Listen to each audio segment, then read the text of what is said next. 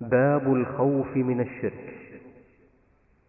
وقول الله عز وجل إن الله لا يغفر أن يشرك به ويغفر ما دون ذلك لمن يشاء.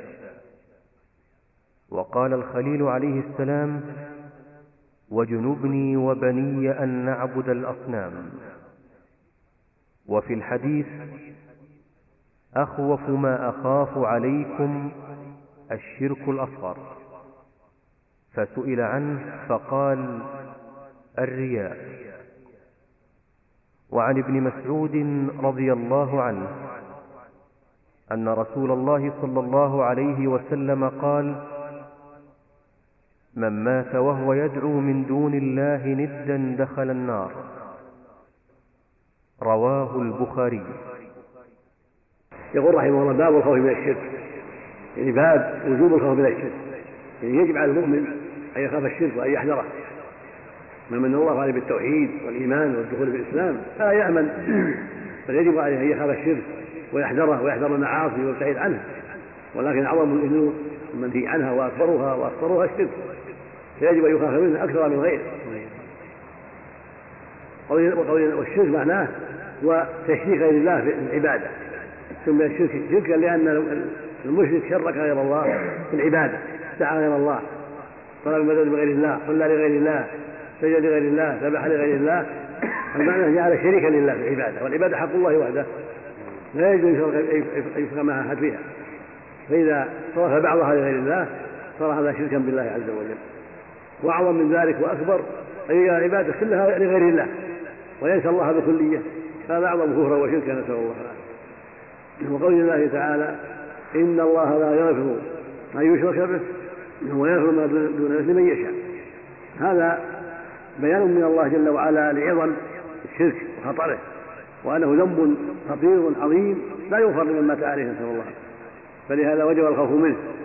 فالذنوب كلها تحت مشيئة الله. إذا مات عليها العبد إذا مات على الزنا على العقوق على المسكر على غيرها من الذنوب تحت مشيئة الله. قد يعفى عنه وقد يعذب على قدر الجريمة. لكن إذا مات على الشرك والكفر لا نسأل الله إذا مات مشركا بالله كافرا بالله صار إلى النار مخلدا فيها أبدا نسأل الله لا يغفر ولو أشركوا لحبط عنهم ما كانوا يعملون. قال سبحانه ولقد أوحي إليك وإلى الذين من قبلك لئن أشركت ليحبطن عملك ولا تكونن من الخاسرين. قال عز وجل وقال مثل بني إسرائيل اعبدوا الله ربي ورب إنه من يشرك بالله فقد حرم الله الجنه ومأواه النار وما للظالمين من أنصار. فالمقصود أن الشرك أعظم الذنوب وأكبر الجرائم فيجب الحذر منه وقال وقوله سبحانه وقوله سبحانه وتعالى والذين هم بربهم لا يشركون. فيها بيان عظم الشرك أيضا وأن من صفة المؤمنين وأعمالهم العظيمة أنهم لا يشركون بالله جل وعلا. وهكذا قوله سبحانه واجنوني وبني نعبد الاصنام يعني إبراهيم. الخليل أنه قال واجنوني وبني ان نعبد الاصنام هذا يبين لنا أن خطرها عظيم. إذا كان إبراهيم الخليل وهو سيد الأنبياء وإمامهم وأفضلهم بعد نبينا محمد صلى الله عليه وسلم يقول هذا الكلام. يسأل ربه يجنبه وبنيه عبادة الأصنام دل ذلك على أن خطرها عظيم. فوجب التأسي بالأنبياء في الحذر من الشرك الذي هو أعظم الذنوب وأعظم الجرائم. وعبادة الأصنام هي سجود لها ودعوتها ونحو ذلك. والأصنام جمع صنم وهو ما نحيت على صورة يقال الصنم. صورة إنسان أو أسد أو غير ذلك من الصور. هذا الصنم هو ما ينحت على صورة يقبل من دون الله يقال الصنم. والمشركون كانوا أقسام. منهم يعبد الأصنام منهم يعبد الأوثان التي غير الأصنام كالشجر والقبر والحجر ونحو ذلك الذي لم يصور. ويطلق على الصنم أنه وثن أيضا. وكذلك منهم يعبدوا الكواكب والنجوم والشمس والقمر. هم أقسام وأصناف نسأل الله العافية. يجمعهم صرف العبادة لغير الله. وفي الحديث يعني الصحيح يقول النبي صلى الله عليه وسلم اخوف ما اخوف الشرك الأصغر فسئل عنه فقال الرياء. هذا الحديث رواه أحمد وغيره بإسناد جيد. عن محمود بن لبيد عن النبي صلى الله عليه وسلم قال اخوف ما اخوف الشرك الأصغر سئل عنه فقال الرياء. وجاء له شواهد. وكلها تدل على وجوب الحذر من الشرك هو الرياء وأنه خطير. ولهذا خافه النبي صلى الله على أمته ويبتلى به الصلحاء. فقد يرائي بعبادته قد يرائي بقراءته قد يرائي بأمر بالمعروف ونهي المنكر. فيقع فيه هذا في الأغلب من ينتسب للصلاح فيجب الحذر من ذلك نسأل الله السلامة. والحديث الصحيح من سمع سمع الله به ومن رأى رأى الله به. وتمام هذا الحديث يقول الله يوم القيامة للمرائين اذهبوا إلى من كنتم ترون في الدنيا فانظروا هل تجد عندهم من جزاء. ما عندهم جزاء ما عندهم إلا ما عنده إلا الخيبة في هذا نسأل الله. والمقصود أن هذا يوجب الحذر من الرياء في الصلاة في القراءة في غير ذلك. والرياء المراعاة والسراء يرائي. ومن هذا الحديث الآخر يقول صلى الله عليه وسلم يقول الله عز وجل أنا أنا الشركاء عن الشرك من عمل عملا أشرك ما فيه غيري تركته شركا رواه مسلم. هذا يفيد الحذر من الرياء وأن الواجب على العبد أن تكون عبادته لله وحده. إذا صلى صلى لله. إذا صام صام لله. وإذا قرأ قرأ لله. وإذا دعا إلى الله يخلص لله. وإذا أمر بالمعروف ونهى عن المنكر يكون لله. لا يقصد مراعاة الناس وحمدهم وثناءهم. هذا خيبة. يضره ذلك ويأثم بذلك ويبطل عمله. نسأل الله السلامة. وعن مسعود رضي الله عنه وهو عبد الله مسعود الهذلي أحد السابقين الأولين من المهاجرين رضي الله عنهم. يقول رضي الله عنه عن النبي صلى الله عليه وسلم قال من مات وهو يدعو لله ندا دخل النار. يعني من مات يتخذ لله ندا يعني شبيها أو نظيرا يدعوه مع الله يستغيث به ينظر له دخل النار. يعني مخلدا فيها نعوذ بالله من ذلك. وفي رواية كان ابن يقول قال الرسول صلى الله عليه وسلم من مات وهو دخل النار. وقلت من مات وهو لا يدعو لله ندا دخل الجنة. هل هذا المسعود من حديث التوحيد؟ من مات على التوحيد دخل الجنة. هذا فيه الحذر من الشرك وأن اتخاذ الأنداد من أسباب دخول النار. واتخاذ الأنداد معناه تشريك غير الله مع الله في العباده سواء كان نبيا أو صالحا أو جنديا أو شجرا أو حجرا أو غير ذلك.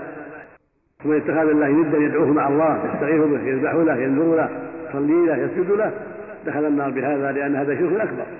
نسأل الله السلامة. ولمسلم عن جابر رضي الله عنه أن رسول الله صلى الله عليه وسلم قال من لقي الله لا يشرك به شيئا دخل الجنة ومن لقيه يشرك به شيئا دخل النار. وفي حديث جابر يقول رضي الله عنه جابر بن عبد الله الأنصاري صحابي جليل وأبو صحابي جليل يقول رضي الله عنه إنه سمع النبي صلى الله عليه وسلم من لقي الله لا يشرك شيئا دخل الجنة ومن لقيه يشرك شيئا دخل النار. هذا يدل على شدة الخوف من الشرك وأن عاقبته النار ويدل على فضل التوحيد وأن من مات عليه دخل الجنة. فالحديث فيه موجبتان من مات على التوحيد دخل الجنة ومن مات على الشرك دخل النار. ولهذا في اللفظ الآخر أن أخبره قال الا أخبركم بموجبتين قال بلى يا رسول الله قال من لقي الله لا يشرك شيئا دخل الجنة ومن لقي يشرك شيئا دخل النار. هاتان موجبتان. إحداهما توجب الجنة والثانية توجب النار. من مات على التوحيد والإيمان فله الجنة ومات على الشرك بالله فله النار. فهذا يوجب الحذر من الشرك وأن الواجب على المؤمن أن يبتعد عن ذرائعه ووسائله ويتفقه فيه ويسأل ربه العافيه من ذلك. وفق الله الجميع. صلى الله وسلم على نبينا محمد. بعض الناس يلبس عليهم الكهان والضلال.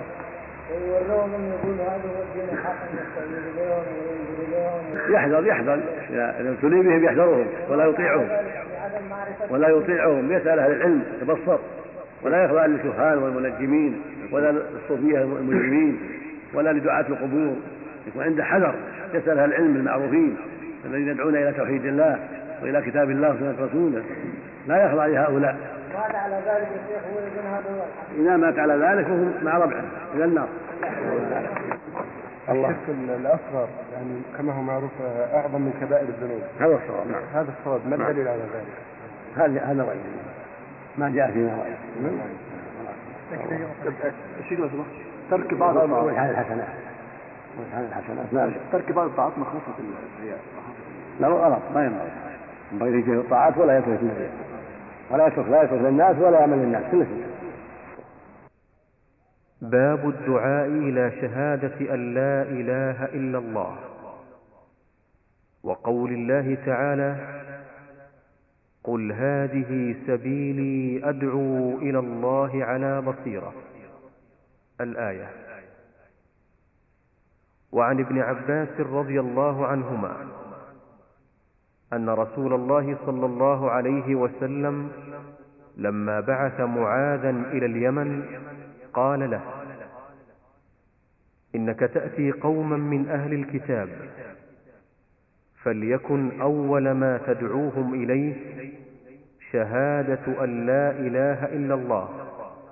وفي رواية إلى أن يوحدوا الله فإنهم أطاعوك لذلك فأعلمهم أن الله افترض عليهم خمس صلوات في كل يوم وليلة. فإنهم أطاعوك لذلك. فأعلمهم أن الله افترض عليهم صدقة تؤخذ من أغنيائهم فترد على فقرائهم. فإنهم أطاعوك لذلك. فإياك وكرائم أموالهم. واتق دعوة المظلوم فإنه ليس بينها وبين الله حجاب. أخرجاه. بسم الله الرحمن الرحيم اللهم صل على يقول المؤلف رحمه الله باب الدعاء إلى شهادة أن لا إله إلا الله. المعنى باب وجوب الدعاء؟ فرضية الدعاء إلى شهادة أن لا إله إلا الله يعني وأن محمدا رسول الله لأنها أختها وزميلتها. فالمراد المؤلف رحمه الله الدعوة إلى التوحيد واتباع الرسول صلى الله عليه وسلم. هذا واجب على العلماء وفرض عليهم أن يدعوا إلى توحيد الله وإلى اتباع رسول الله عليه الصلاة والسلام. وهذا الذي قاله المؤلف أخذه من الكتاب والسنة. وادعو إلى ربك والذي سبيل أدعو إلى الله. وما يحسن قول من دعا إلى الله في آيات. هذا واجب على أهل العلم والإيمان أن يدعوا إلى الله يعني إلى توحيده والإخلاص له وترك الإشراك به سبحانه وتعالى. كما يجب عليه أن يدعو إلى الإيمان برسول الله صلى الله عليه وسلم وتصديقه واتباع ما جاء به من الهدى وترك ما خالف ذلك. هذا واجب على أهل العلم جميعا. ومن الدليل على هذا قوله تعالى قل هذه سبيلي أدعو إلى الله على بصيره يقول النبي محمد صلى الله عليه وسلم قل يا أيها الرسول للناس هذه سبيلي. فالأمر قل للنبي صلى الله عليه وسلم. وهكذا الأمة بعده هذه سبيلي هذه التي أنا عليها في توحيد الله والإخلاص له. وإقام الصلاة وإيتاء الزكاة والصوم والحج والجهاد وغير هذا هذا هو سبيل الله. قل هذه سبيلي أدعو إلى الله. يعني هذه طريقتي وهذه محجتي وهو صراط الله المستقيم. وهو الإسلام والهدى. هو سبيل محمد صلى الله عليه وسلم. سبيل محمد هو صراط الله المستقيم. وهو الإسلام والإيمان والهدى الذي بعث الله بنبيه عليه محمد صلى الله عليه وسلم. أدعو إلى الله. يعني لا, لا إلى حظ ولا إلى ملك ولا إلى مال ولا إلى غير هذا من شؤون الدنيا. ولكن أدعو إلى الله. يدعو إلى توحيد الله وطاعة الله. إلى الله إلى توحيد الله وطاعة الله واتباع شرعه. على بصيرة على علم وهدى. أنا ومن اتبعني يعني أنا أدعو إلى هذا على بصيرة وأتباعي كذلك. يدعون إلى الله على بصيرة. هذا يدل على أن أتباع الرسول صلى الله عليه وسلم هم أهل البصائر. وهم الدعاة إلى الله. فالعالم الذي لا يدعو إلى الله ولا يهدي الناس إلى الحق ليس من أتباع الرسول على الحقيقة وإنما أتباع الرسول هم الدعاة إلى الله أهل البصائر الذين يدعون إلى الله على علم لا على جهل. فلا يسكتون ولا يدعون على جهاله فأتباع الرسول يجمعون أمرين يجمعون الدعوة إلى الله ومع ذلك على علم على هدى لا على جهالة وهذا هو الواجب عليه. قال تعالى ادع إلى سبيل ربك بالحكمة وهي العلم والموعظة الحسنة وجادلهم بالتي أحسن. فالدعوة إلى الله هي طريق الرسل وهي سبيلهم من أولهم إلى آخرهم. وهي سبيل العلماء الصادقين الموفقين وهي وهي طريقهم وهي منهجهم.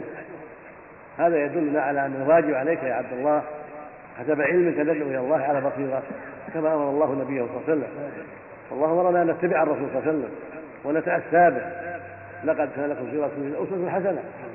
ومن الأسوة به أن ندعو إلى الله. وأن نبلغ الناس دين الله وأن نصبر على الأذى في ذلك حسب الطاقة والإمكان في بلدك وفي غير بلدك في مسجدك وفي غير مسجدك في الطريق وفي غير الطريق حسب الطاقة والإمكان. وفي الصحيحين عن النبي صلى الله عليه وسلم لما بعث ابن عباس لما بعث ابن عباس لما بعث معاذ اليمن والأخرجين في الصحيحين. فالمعنى أن في الصحيحين صحيح البخاري صحيح مسلم وهما أصح الكتب. هذا الكتابان اللي قال المؤلف خرجاه في الصحيحين. هذا الكتاب هما أصح الكتب المؤلفة في الحديث الشريف. هذان الكتابان هما أصح كتاب وأعظم كتاب في الأرض بعد كتاب الله عز وجل بعد القرآن. رويا جميعا عن ابن عباس رضي الله عنهما عن النبي صلى الله عليه وسلم لما بعث معاذ اليمن قال له يعني أوصاه قال إنك تأتي قوم من الكتاب ليسوا جهلاء عندهم علوم عندهم شبه.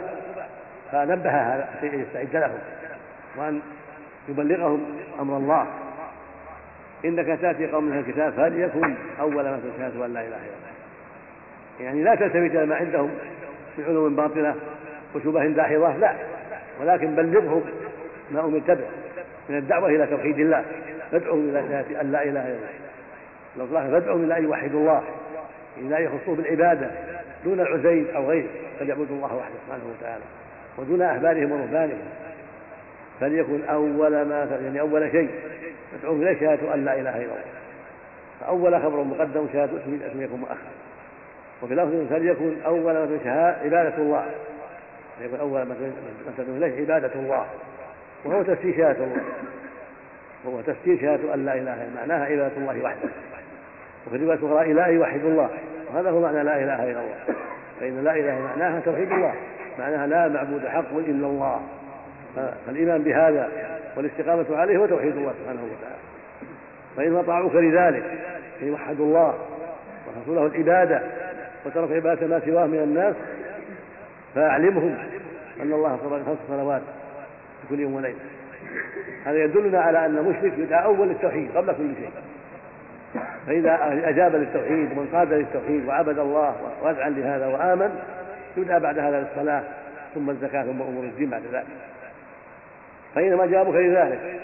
يعني وافقوا على الصلوات وأجابوا إليها وأقاموها فادعوا إلى الزكاة. وأخبرهم أن الله تعالى صدقة. وهي الزكاة تؤخذ من أغنيائهم وترد في فقرائهم. هذه الزكاة حق حقه الله في الأموال. أموال مخصوصة لها نصب مخصوصة. تؤخذ منها هذه الأموال وتصرف في الفقراء. وفي بقية أصناف أهل الزكاة كما بينه الله في سورة البراءة في قول إنما الصدقات للفقراء والمساكين الآية. وذكر الفقراء هنا يدل على أنهم أهم الأصناف ولهذا بدأ الله به في قوله إنما الصدقات للفقراء فأهم الأصناف وأوسعها وأعمها الفقراء والمساكين. فالصدقات تؤخذ من الأغنياء وتعطى ويعطاها الفقراء مواساة لهم وإعانة لهم ورحمة لهم. فهي شكر من الأغنياء لله على ما أعطاهم من المال وهي إحسان منهم إلى إخوانهم الفقراء والمحاوي فإنما جابوا إلى ذلك فإياك وكرائم أموالهم يعني إذا أجابوا إلى ما تقدم من التوحيد والصلاة والزكاة فإياك وكرائم أموالهم. إن احذر ظلمهم لا تأخذ الكريمة في الوسط كرائم الأموال المقدمة عندهم رفيعة عندهم يعني ثمنها أو نجابتها أو كونها نبوذ أو لغير هذا من أسباب كونها من كرائم الأموال. فلا تجبرهم عليها وتأخذها منهم لا. خذ الوسط. يعني يجعل المال ثلاث أقسام وسط وكرام ولئام. فالزكاة من الوسط. إلا إذا طالت نفوسهم بالكرام ودفعوها عن طيب نفس فإنها تقبل منهم وله في هذا أجر. واتق دعوة المظلوم يعني احذر أن تظهرهم فيدعو عليك فتصيبك دعوة المظلوم.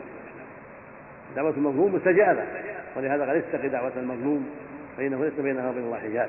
هذا فيه الحث على التبليغ وتقوى الله في التبليغ والحذر من ظلم المدعوين. المرسل يبلغ ولا يظلم وإنما اقتصر على التوحيد والصلاة والزكاة لأنها أهم الأمور.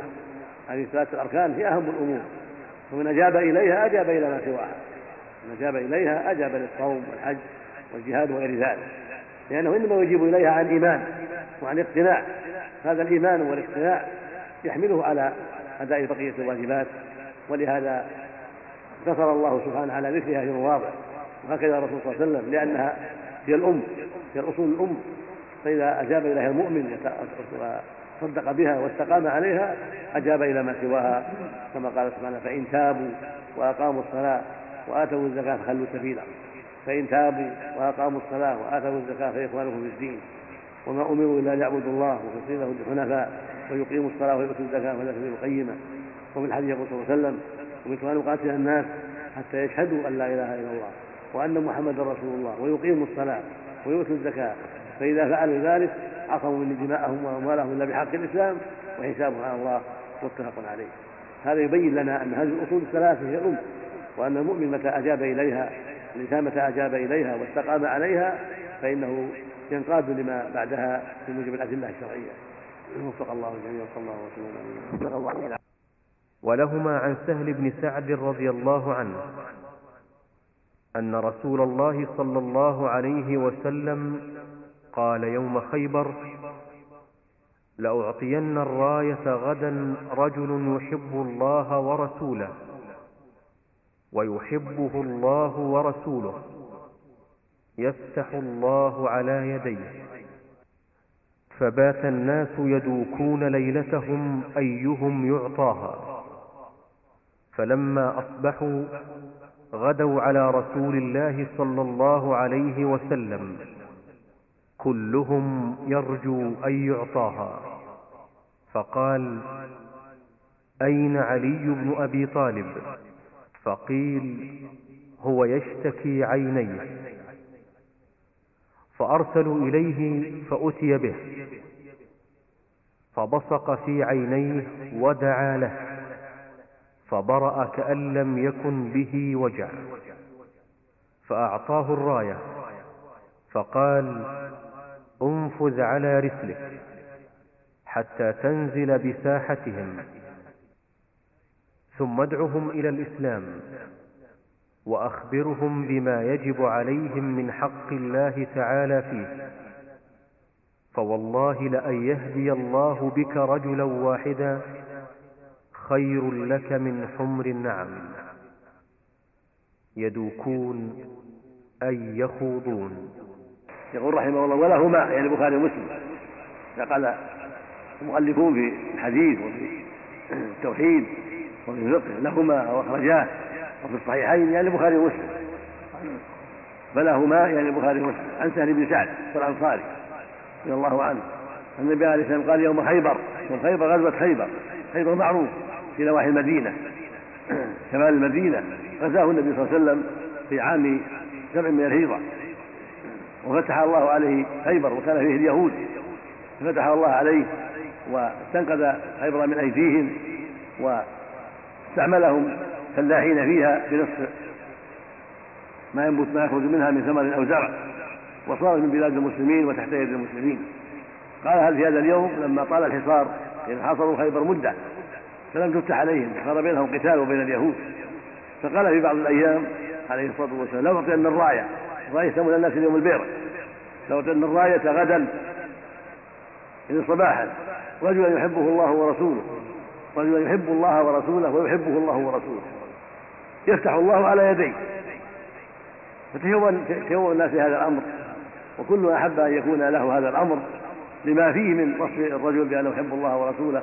ويحبه الله ورسوله بالتعيين. شهادة بالتعيين له ولكن كل مؤمن يحب الله ورسوله وكل من يحبه الله ورسوله. هذا أمر معلوم. ولكن هنا الرسول يشهد لواحد معين بهذا الوصف. كل واحد يحب هذا من المؤمنين. فأصبح الناس يدركون ليلتهم بات الناس يدركون ليلتهم. يعني يخوضون فيها.